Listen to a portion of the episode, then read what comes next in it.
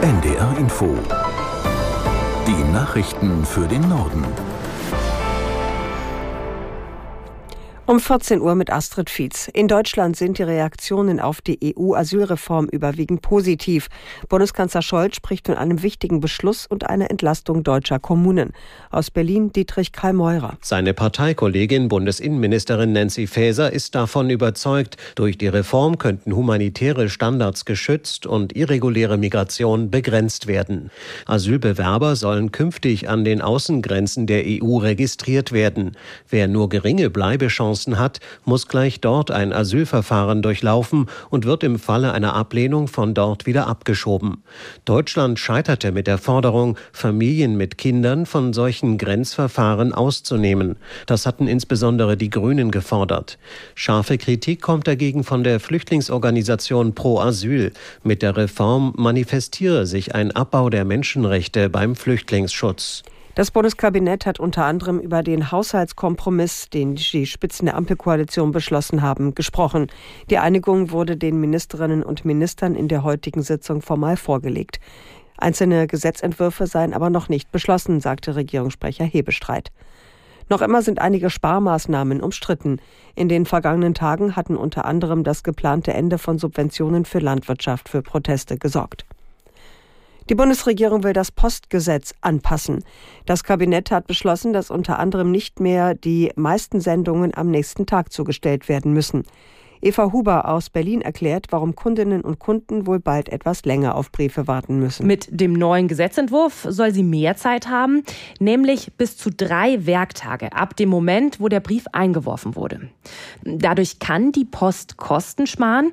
Zum Beispiel kann sie dann auf Nachtflüge verzichten. Das wäre auch noch klimafreundlich.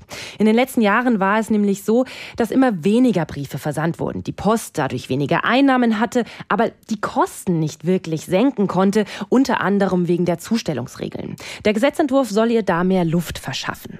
Komplett durch ist das Ganze noch nicht. Jetzt muss der Bundestag zustimmen und auch die Länderkammer. Da kann es dann noch Änderungen geben.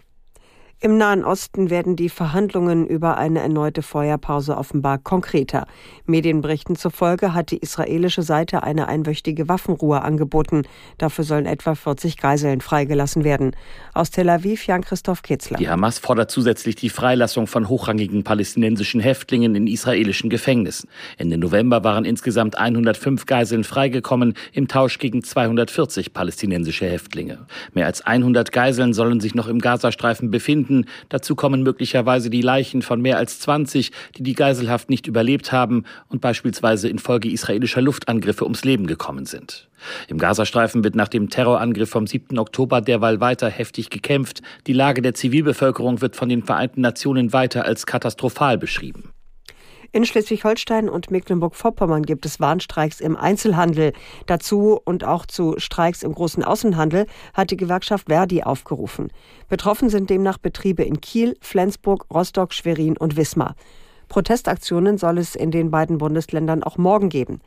Der Tarifkonflikt im Handel ist seit Monaten festgefahren. Die Gewerkschaft verlangt bislang erfolglos mehr Lohn und Gehalt für die Beschäftigten. Die neue proeuropäische Regierung in Polen hat die Führung der staatlichen Medien ausgetauscht. Das Parlament hatte beschlossen, damit die verfassungsmäßige Unabhängigkeit von Radio, Fernsehen und einer Nachrichtenagentur wiederherzustellen, die unter Einfluss der Vorgängerregierung gestanden hatten. Aus Warschau Martin Adam. Der Großteil der Abgeordneten der bisherigen Regierungspartei PiS hatte an der Abstimmung nicht teilgenommen und stattdessen die Warschauer Zentrale von TVP besetzt. Zum Schutz der freien Medien, wie es hieß. Auch weiterhin befinden sich Peace-Vertreter im Gebäude und blockieren den Zugang. Inzwischen ist das Nachrichtenprogramm TVP Info abgeschaltet worden. Bei TVP 1, dem Hauptprogramm, fallen seit der Mittagsausgabe die Nachrichten aus. Für die nationalkonservative Peace-Partei, die Polen in den vergangenen acht Jahren regiert hat, ist vor allem TVP ein zentrales Instrument zum Machterhalt gewesen. Das waren die Nachrichten.